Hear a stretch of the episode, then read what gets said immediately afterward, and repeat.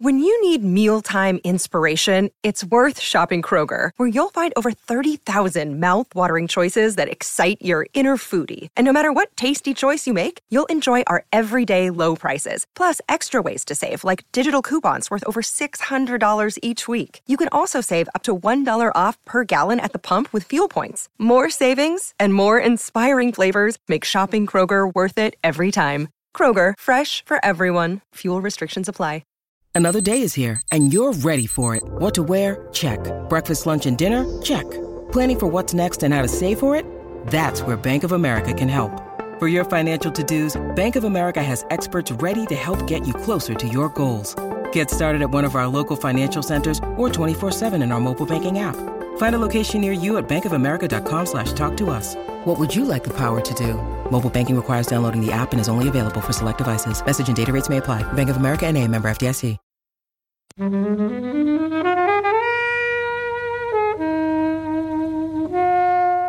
I realised I'm probably the only person in this room who thought this film was absolutely fantastic. I enjoyed it, but it had a Greek feel. It had like one of those classic kind of like the fates rising people up to smash them down again, and it was a comedy and it was a tragedy all at once mixed up together.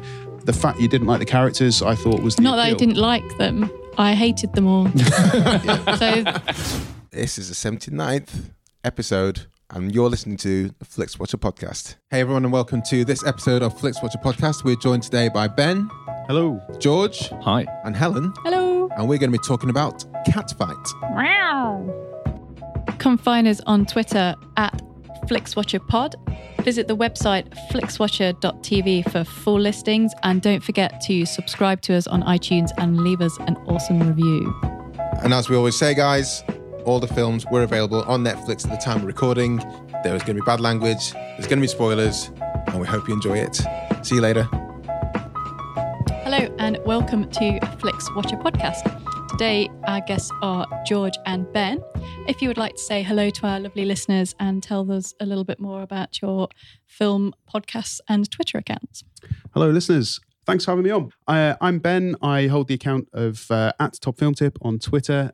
Every day, I put out snappy little synopses and cool posters from the best films on British TV in the morning and the evening. And a lot of people, not just in the UK, like to check it out and get some good ideas for new films. So, for instance, today's film, Catfight, would have the tip: obnoxious former friends' fates are ripped to ruins by their brutally furious feud, exquisitely astute social satire, Catfight.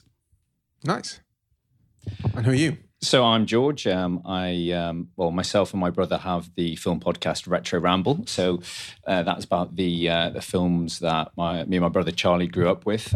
So they are mainly blockbusters, cult classics from the 80s and 90s. But we look at them in terms of why they beloved classics, or do they still hold up to today? Some of them are still franchises that are still going, but we mainly just sort of have a bit of fun and go through the films in a sort of light-hearted tone. Nice. And you tend to kind of bring back a film based on like a current film, because you did like Mission Impossible recently. Yes, yeah, that's right. So Mission Impossible 6. We've been keeping it topical of late. So yeah, we did a Mission Impossible special, which was Mission Impossible 1 and 2. We also have done, this year, we've done Jurassic Park because of Jurassic World, Fallen Kingdom. We did, Blade was actually to coincide with the Avengers because it's the first successful Marvel property, but obviously ties in quite nicely with Black Panther as well. So you didn't fancy doing Howard the Duck? Oh, you said successful. Yeah, successful and beloved. Some people love that film. Is Howard the Duck the one with the duck condom? I think I've only seen it once and I never want to see it again. I don't know about the duck condom. Possibly. It traumatised me as a child. Ben, so you're kind of responsible for FlixWatcher coming together in a random, circuitous way. I'm proud I am. Yeah. It's like your audible baby. Yes. Top Field Tip got the team together for the Shabbos Rollers film quiz, which is where I met Helen. Well, the Bigger Boat film quiz. Bigger Boat film quiz, which our film... Gave birth to the film. There's a lot of birth going on. Yeah. Gave birth to the Shabbos Rollers quiz team, which is captained by yourself. I like to think so. Well, everyone thinks so. Yeah. Yeah, you're captain. And that's where I met Helen and thought, let's make a film podcast together. All those years ago. So thank you. Oh, you're welcome. And that's why you come on so many times.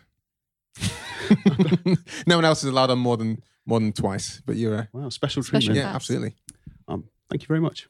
Cool. So we're here talking about Catfight, which is your choice, Ben. Can you give us a 2-minute synopsis and let us know why you chose the film? Certainly. This is a film, I think like most films I spot, they tended to be on the banner of IMDb one day, and it just caught my imagination. It looked a bit different. I wasn't too sure what to expect, and it just blew me away. It's so fresh and original, and we'll get into all of that later on. Ultimately, it's about two women who used to be friends whose paths cross again, and it precipitates a really horrendous fight that then goes on, and it's like a Greek tragedy in a way. As the wheels of fate kind of raise them and ruin them, the rival women end up just destroying their own lives and each other's lives in just an ongoing incandescent rage over various points in the film. But they meet, they have a fight. One woman ends up comatose for a year, and when she wakes up, her life is in ruins, and she holds a grudge, obviously, against the first woman, the artist, Anne Heche. Yep. And as Anne Heche's fates come up on the rise, Sandra Oh feels some sense of anger towards her and tracks her down and beats the hell out of her. And then she ends up in a coma for a year. And when she wakes up, you know, her fates have ruined her. Changed, yeah. And and then it all winds up in a lovely happy ending tied up with a bow. Or maybe not. George, what are your thoughts on it? It's mental. It's. I didn't know what to expect. I'd never heard of it when Ben suggested it. So, but I really enjoyed it. I mean, it is crazy, but it's a lot of fun. It's really unusual. It's not the sort of typical film that I would go and see or would pick on Netflix. But yeah, I'm really glad I watched it. So, how did you come across this in the first place, then, Ben? I think I spotted the trailer. I think it must have been when it was doing the festival circuit. Oh, okay. Kind of 2017 maybe. And then it came up on Netflix. I was like, that's the film I really wanted to watch a while ago. And it was not like anything I'd seen before. And from this film, the director, Ana Turkel, American director based in New York, I started tracking down some of his other films, that are, one of which is referenced in this film, and he does have a really nice style. I really started to appreciate his work, and it all kind of came back to this one. And I wanted to ask Helen, actually, a lot of this film reminded me quite a lot of a kind of Woody Allen sort of a feel, like the New York, the satire, the crazy New Yorkers, and the knots they tie themselves all up in. So how did you feel now? Well, it could have been a Woody Allen film, possibly, but extremely violent version of it. But any film that is set in New York, it's a bit like that. But a lot of the music was in there. Probably not quite as obnoxious characters that Woody would write. Oh, really? You think these are less obnoxious? Oh, no, more. Obnoxious. Oh, they're more obnoxious.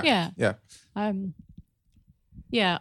It's an interesting film, and I really like seeing Anne Heche in a film. I mean, when did she last make a film? Well, yeah, Anne Heche and Sandra Oh.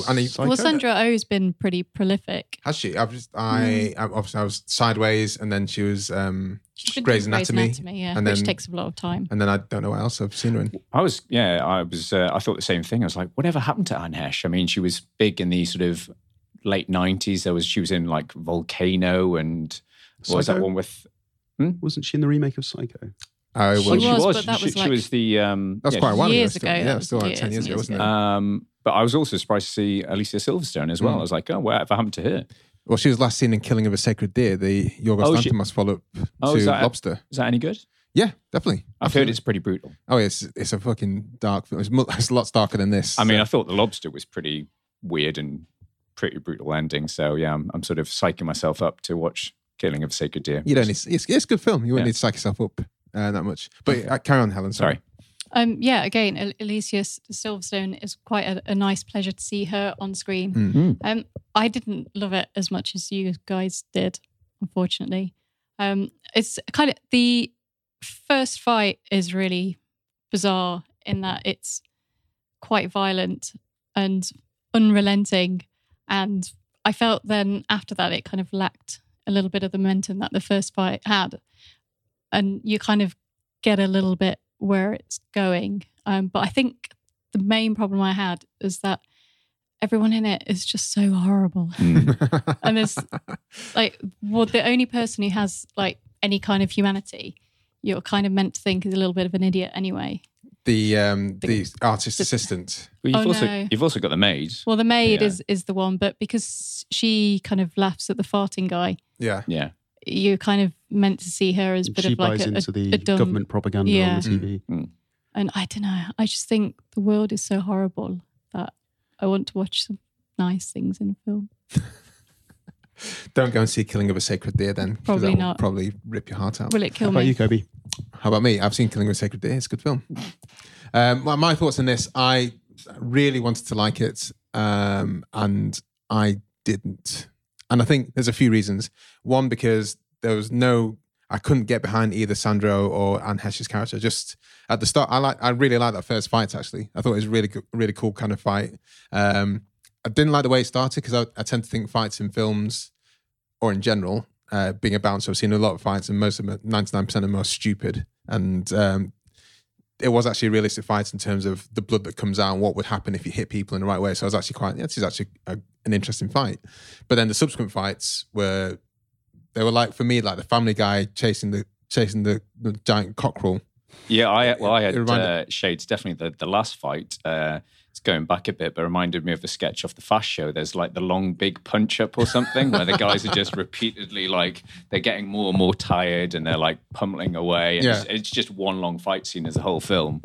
I think the fights, well, I'm assuming it's an intentional thing that they get more and more ridiculous as they go on. And one thing I didn't like as well is the way that they both go into a coma in a way. I was just like, I feel I'm going to be the one doing the defending today. Oh God, please do. I really wanted to like it, but I didn't love it. And I think with this kind of film, you have to like buy into it hook, line, and sinker.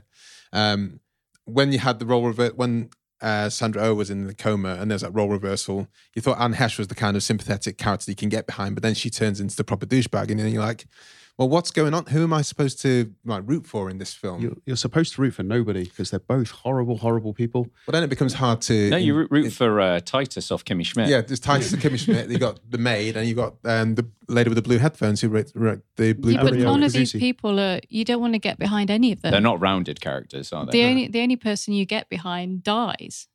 Spoiler. Who's that? Her son. Oh, right. The artist's son.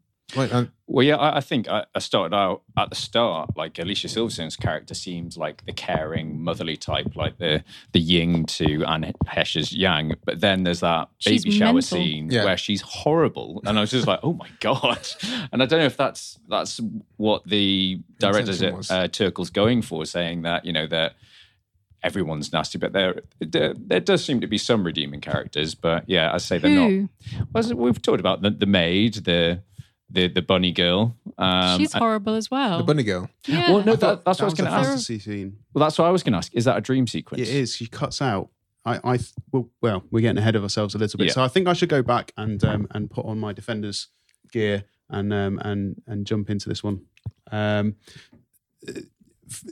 This film struck me as less about the plot in the sense of the things that are happening, and more about what that all means, what it's all about. And yes, you have these very kind of hyperbolic, larger than life, horrendously awful characters who are not likable, but there's plenty of films and plenty of stories about likable protagonists. It is different to have a film where you have two main characters, neither of whom you actually like. On top of that, you have the fact that they're both women. There's basically no male character of significance in this film whatsoever. You just have the two women and their kind of peripheral friends or wives, and So there's no men involved in this very violent film about vengeance and hatred and holding a feud and holding a grudge.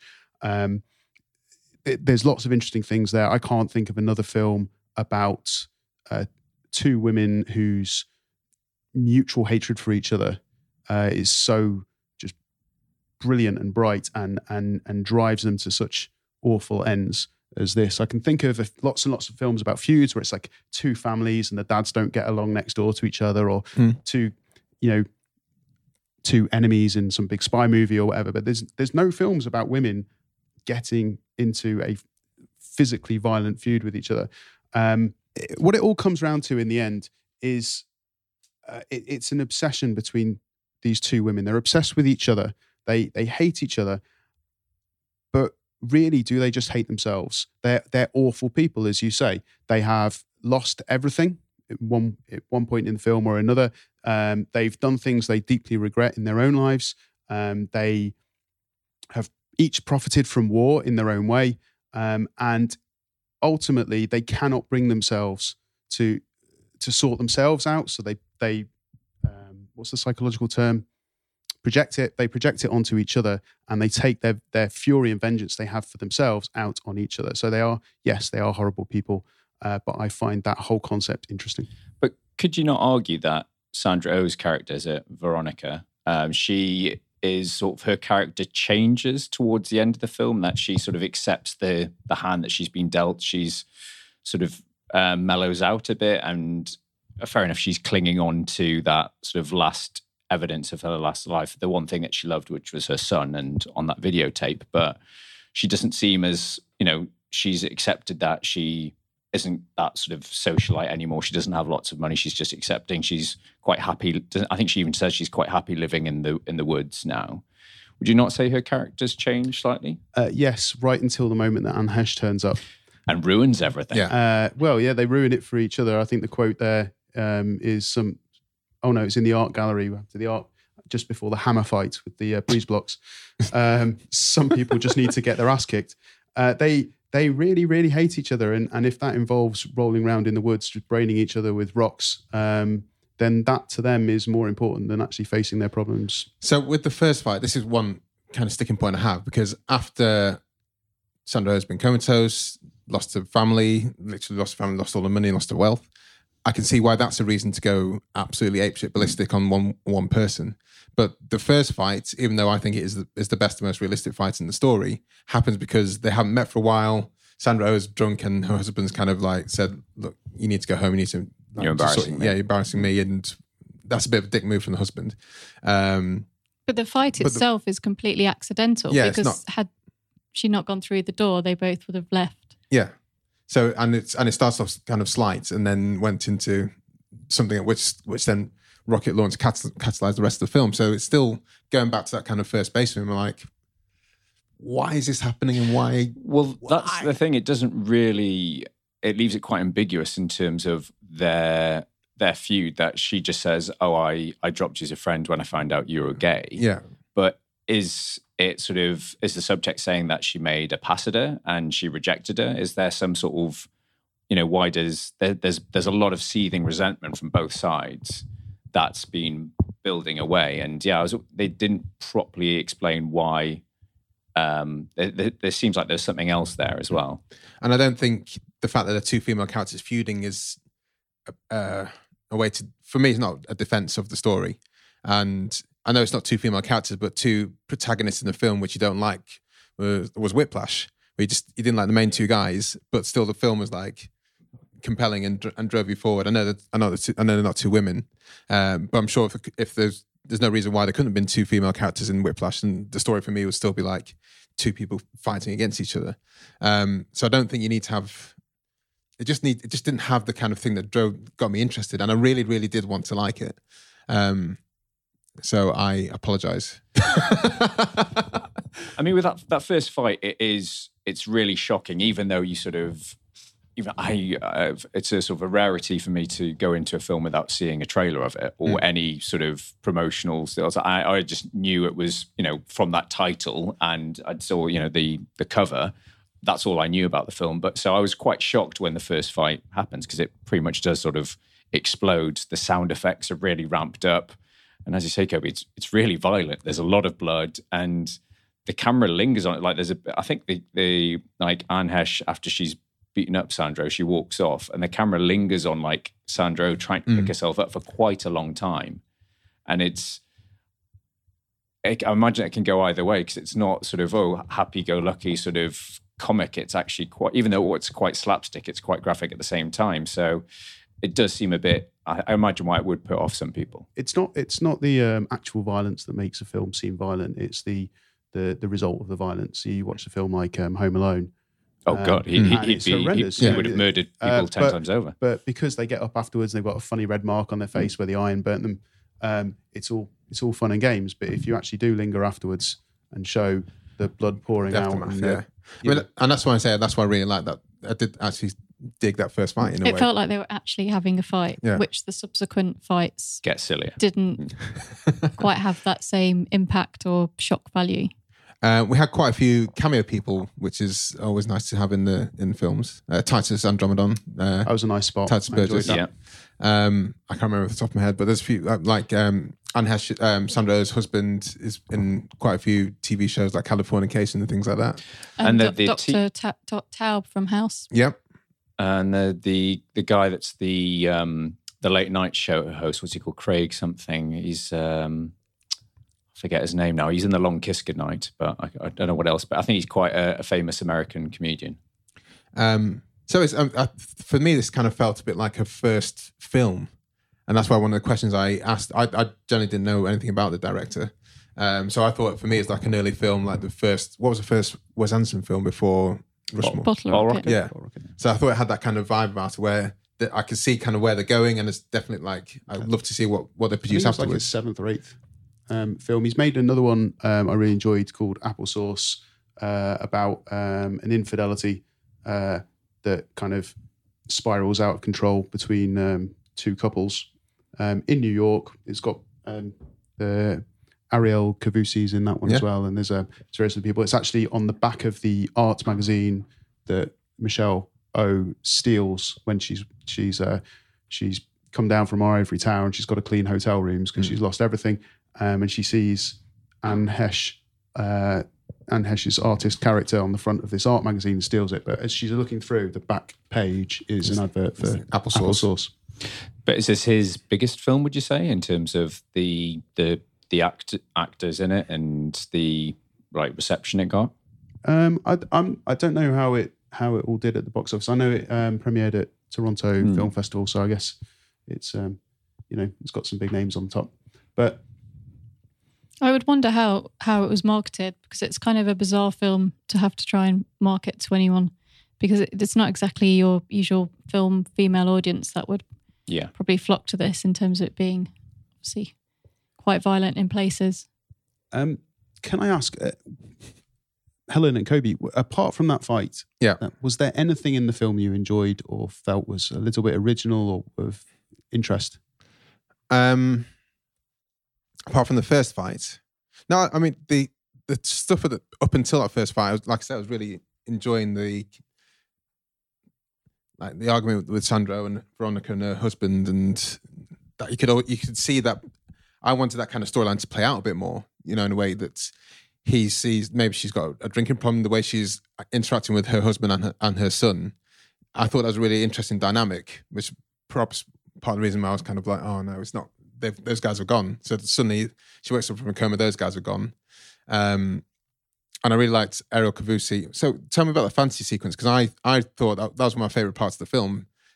Further downstream was that she turned around to Anne Heche and says, no, I'm loving this. This is exactly what I wanted. Just a little bit of context. I kind of whizzed through the synopsis at the beginning. So Anne Heche is a very self-important, arrogant artist who... once a new American war in the Middle East begins, she starts making kind of protest art. And even before she's successful, she's kind of beaten down on Ariel. So she takes all her vengeance and frustration out on her artist assistant, who's this tiny, petite little woman, Ariel Kavusi. She's got some, I think she does some stand-up and acting and directing herself. And she takes all her vengeance out on her. She's making these comics about happy little bunnies.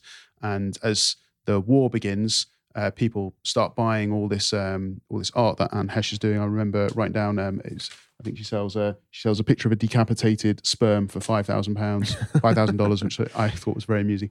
And so she's effectively profiting from the war because people are buying her anti-war art. Then when she gets beaten up a second time by Sandra Oh, she ends up comatose, wakes up, she's lost her baby, her wife has moved on, and she's no longer the talk of the town, and she goes to stay with her previous art assistant, whose little bunny comics are now going to get made into a Hollywood film, either by David Lynch or Ron Howard. Very odd choice of directors. Very diverse. I can just imagine the Ron Howard version being. I want to see them both versions. Yeah. But there's a scene where she thanks Ariel Kavusi and says, you know, I was so awful to you. I've been terrible. You know, I realised I was such a bitch. Thanks for looking after me. And she's like, oh, I'm not doing this to look after you. I'm doing this because I really just enjoy watching you suffer.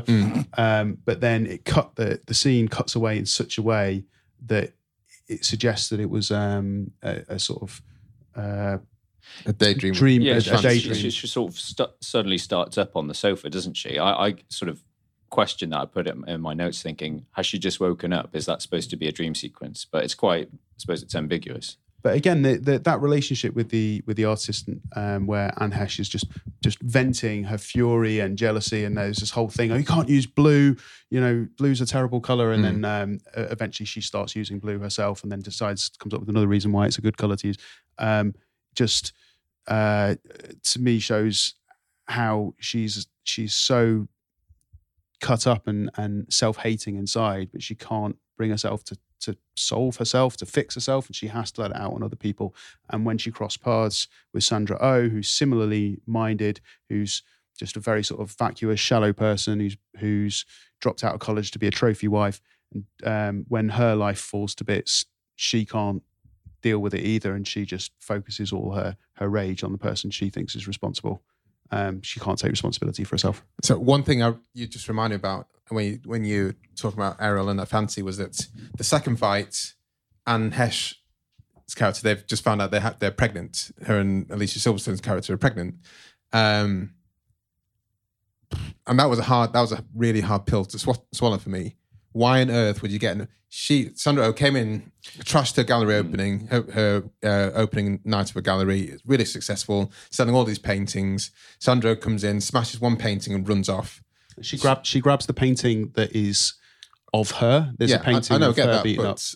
If you were a normal person, you would go, well, we got off lightly. Yeah, let her sod off. Let's lock her out and let her run out into the night because I'm pregnant and I need to protect myself. Exactly. And not end up in a coma for 2 years and lose the baby. So the fact that she not instigated, but she was willingly participant in this fight when she was pregnant and they'd been trying for a long time, as is kind of laid out in the film, just for me, just lost a lot of kind of empathy for her. You didn't click on that one. She didn't want the baby. So that's even less of a reason to like her.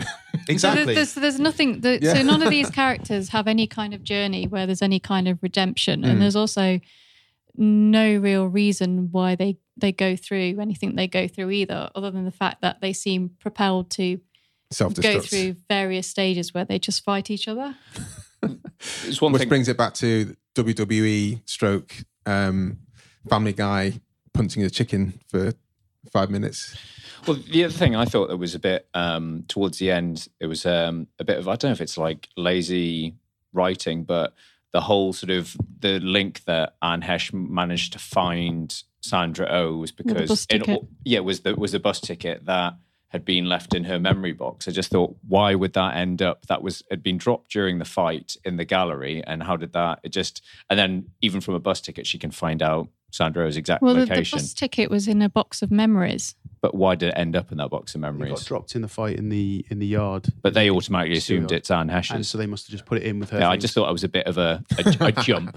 It was. It's a, it, to, I I realize I'm probably the only person in this room who thought this film was absolutely fantastic. I enjoyed it, but it had like it had a Greek feel. It had like one of those classic kind of like the fates rising people up to smash them down again. And it was a comedy and it was a tragedy all at once mixed up together. The fact you didn't like the characters, I thought was the not appeal. That I didn't like them. I hated them all. Yeah. So I think sometimes that if you don't root for a character in some way, then it's kind of hard to get behind the film in any kind of way. I don't know. Maybe if I was younger, if I was still studying film and a bit younger, and you know, when I used to watch Lars von Trier films and things like that, when you didn't feel the need to watch your life ticking away. Yeah, there's a really interesting parallel there that I hadn't considered. But you know, if you think about, say, like Nymphomaniac, which I haven't seen because I've got better things to do than watch three hours or 6 hours, however long it is. There are a lot of really horrible people in that film, and that still found a market, and it got awards, and people still watch it. I think the first one's excellent, the second one's terrible, but you know, there are a lot of films out there about awful people. Oh, there are, but again, there has to be something compelling about it. I mean, inside Llewellyn Davis. Yeah. He's not the most likable person at all, but he's still like. Venus got cat in it. The cat's been a cat in there. It's called Catfight. But he understands that he's a dick. Yeah. And not everyone in the film is a dick in that film. True. And there's singing in it. And there's Adam Driver singing "Please, Mr. Spaceman" or whatever it's called. Anyway, that's a different film. Right. Also, I think it always really annoys me as well in films where art and artists are kind of used as the joke, and it's like, oh, you know, temperamental artists and artists throwing hissy fits. Because I just think not all artists are like that. As a scientist... I find the same thing. You love it. I find the same thing when I see the evil scientists doing bad bidding or bad science, doing evil schemes. Yeah, a lot of the time they don't really know their science very well. Even in Mission Impossible 6, I got very frustrated with the nuclear physics. The nuclear physics. Yeah, we can spoil Catfight, but you can't spoil other films. Yeah, that's fair enough. I think, guys, let's head to the scores.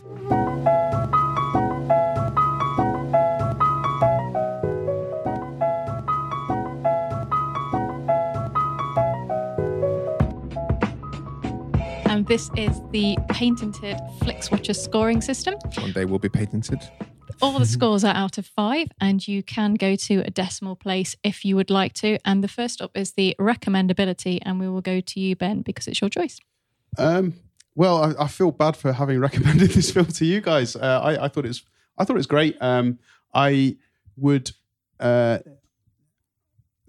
would recommend it to people I thought would be interested in a kind of indie film about two women beating the shit out of each other over over nothing. To vent their personal frustrations and avoid actually solving their own personal crises. Okay, I think I'm just put a number on that. I think I'm going to have to go with a qualified 3. Qualified 3. Okay. I thought that'd be much higher. I thought it'd be much higher because we find sometimes people play defensively when they can sense the crowd. I thought, yeah, that's what I normally do. Yeah, to protect their film. So 3, George. By the way, you can have as many decimal places as you want. I've just gone for a fully rounded 2. I think it's very bizarre.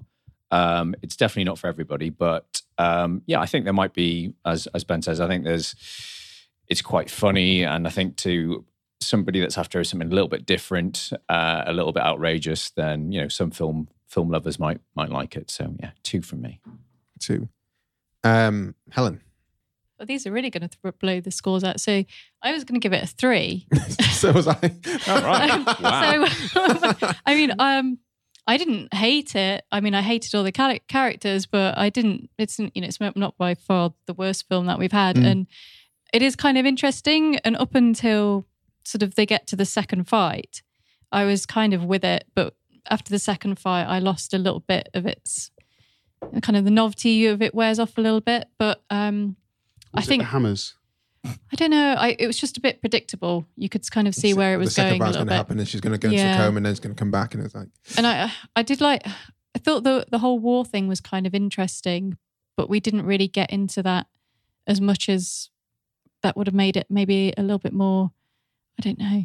I just thought there was a lot going on, but none of it was particularly explored particularly well. But there will be people who quite enjoy it. So yeah, 3. Well, it's interesting. Did you notice the outcome of the Middle Eastern war, that they brought peace to the Middle East and they also brought them Netflix, apparently? Is it one of the lines? It's like they now have Netflix in the Middle East. So I thought that was an interesting point. So I too, yeah, for some reasons to yourself, Helen, I was coming here with a 3 in my back pocket, and that's what I'm going to produce now.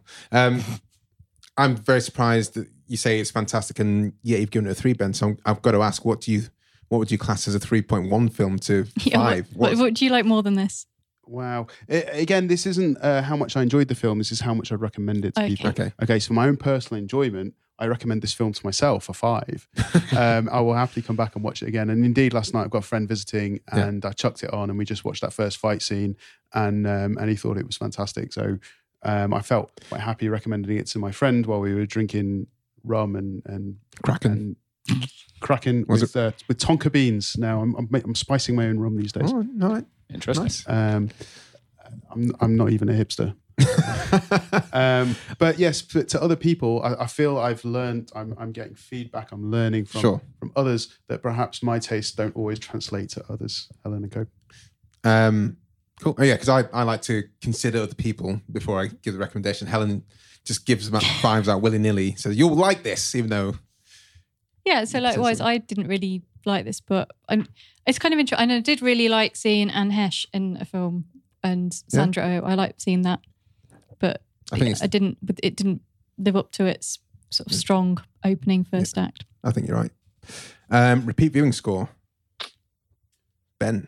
How many times have you seen it? This was the second time. Okay. I watched it. It'd been probably been over a year since the first time. And yeah, I thoroughly enjoyed it. I'd forgotten quite a lot of the details with like the Happy Bunnies comic and the some of the grotesque artworks and the level of ridiculously over the top ultra violence, which is I really enjoyed.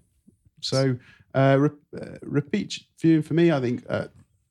I'd go with a 4. It'd be something I'd like to come back to in the future and watch periodically, but it's not going to be, something I watch every year, for instance. George, well, it's a short film and it's comedy, so I've said I've given it 3.5 out of 5. Is it that short? It's only an hour and a half, yeah. Okay. if that, I think. And I imagine, like as you say, Ben, I think there's a lot of detail in there, and there might be more things to pick up on repeat viewings. But saying that, I'm not sure how quickly I'll rush back to watch it again. Helen, I'll give it a 1. I mean, never say never, but I'm not likely to rush back to this one. Yeah, I'm going to give it a 1.5. I reckon, for similar kind of reasons. Might watch it again if I come in and it's on, and I probably watch up to the first fight and then duck out. Fair enough. Small screen score. Ben, I was interested. I was listening to some of your podcasts recently just to get back into the swing of things, and I noticed that there was one comment someone made about how the small screen score they took into effect the fact that it costs a fortune to go to the cinema in London, and is it worth paying? It's basically £18 £20. Yeah, is this film worth £20? So on the basis that like it was absolutely fine on my TV. Thoroughly enjoyed it. I didn't lose anything. But then I was thinking about the Prince Charles cinema, and this film has all the makings of a cult classic. Like The Room, for instance, right? There are people who love that film, and there are people. Have you seen The Room yet? I haven't seen it, but from what I understand, it's really divisive. And some people, it's kind of a so bad it's good thing, and some people, it's like it's just so bad it's bad. I wouldn't spend money on it. But. What I was thinking is watching this film, and I could really see this being like an event night at somewhere like the Prince Charles. So I would like to. I don't think being on the big screen would make a great deal of difference, but I think seeing it with an audience of like-minded people who also enjoyed the film, I think would really bring kind of a verve and vigor to the experience. So I'd go with a sort of a 3.5. All right, George.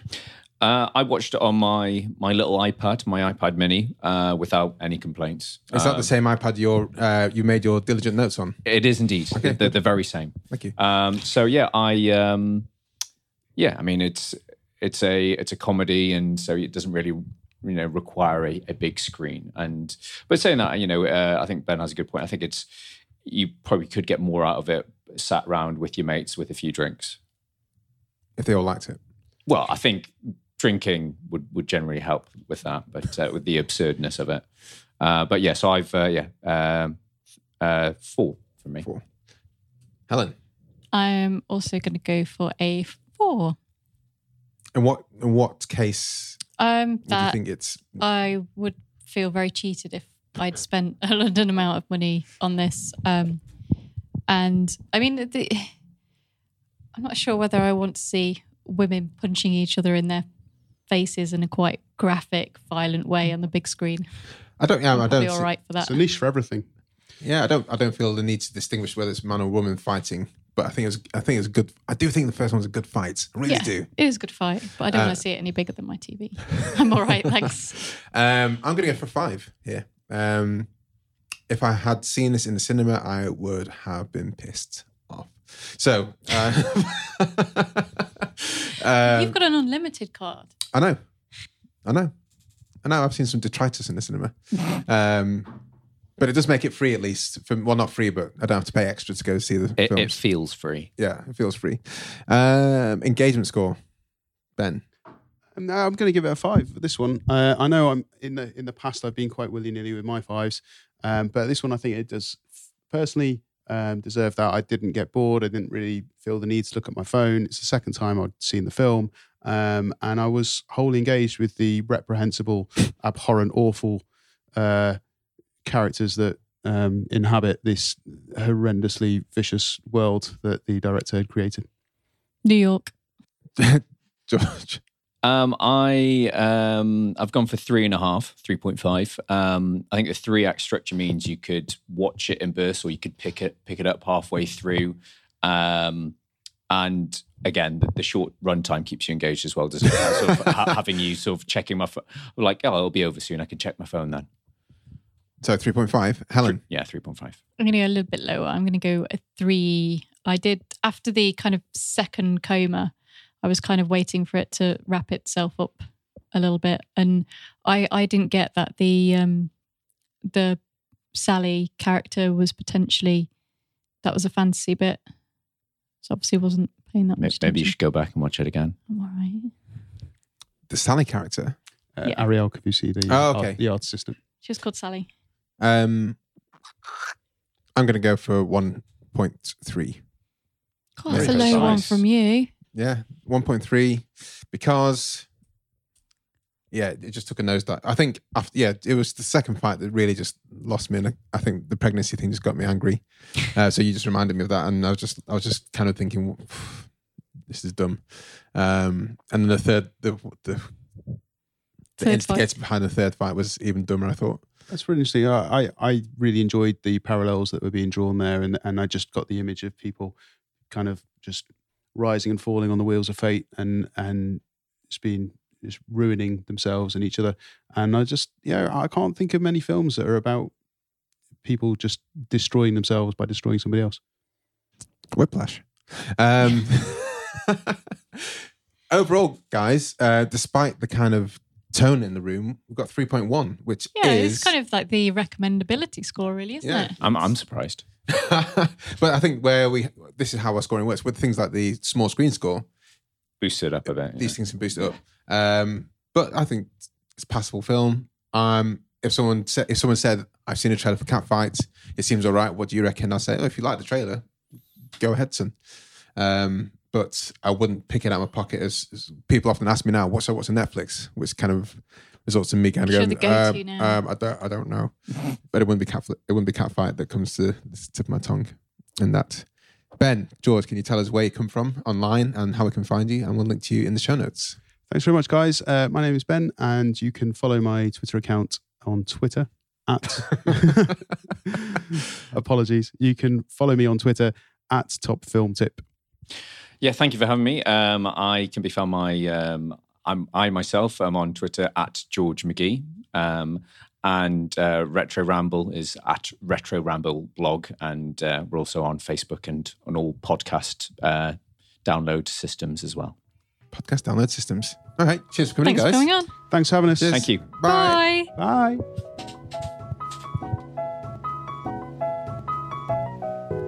Well, thanks, guys, for listening to FlixWatcher Podcast. Please do come and find us online. We're on Twitter at FlixWatcher Pod. Come and visit our website, flixwatcher.tv.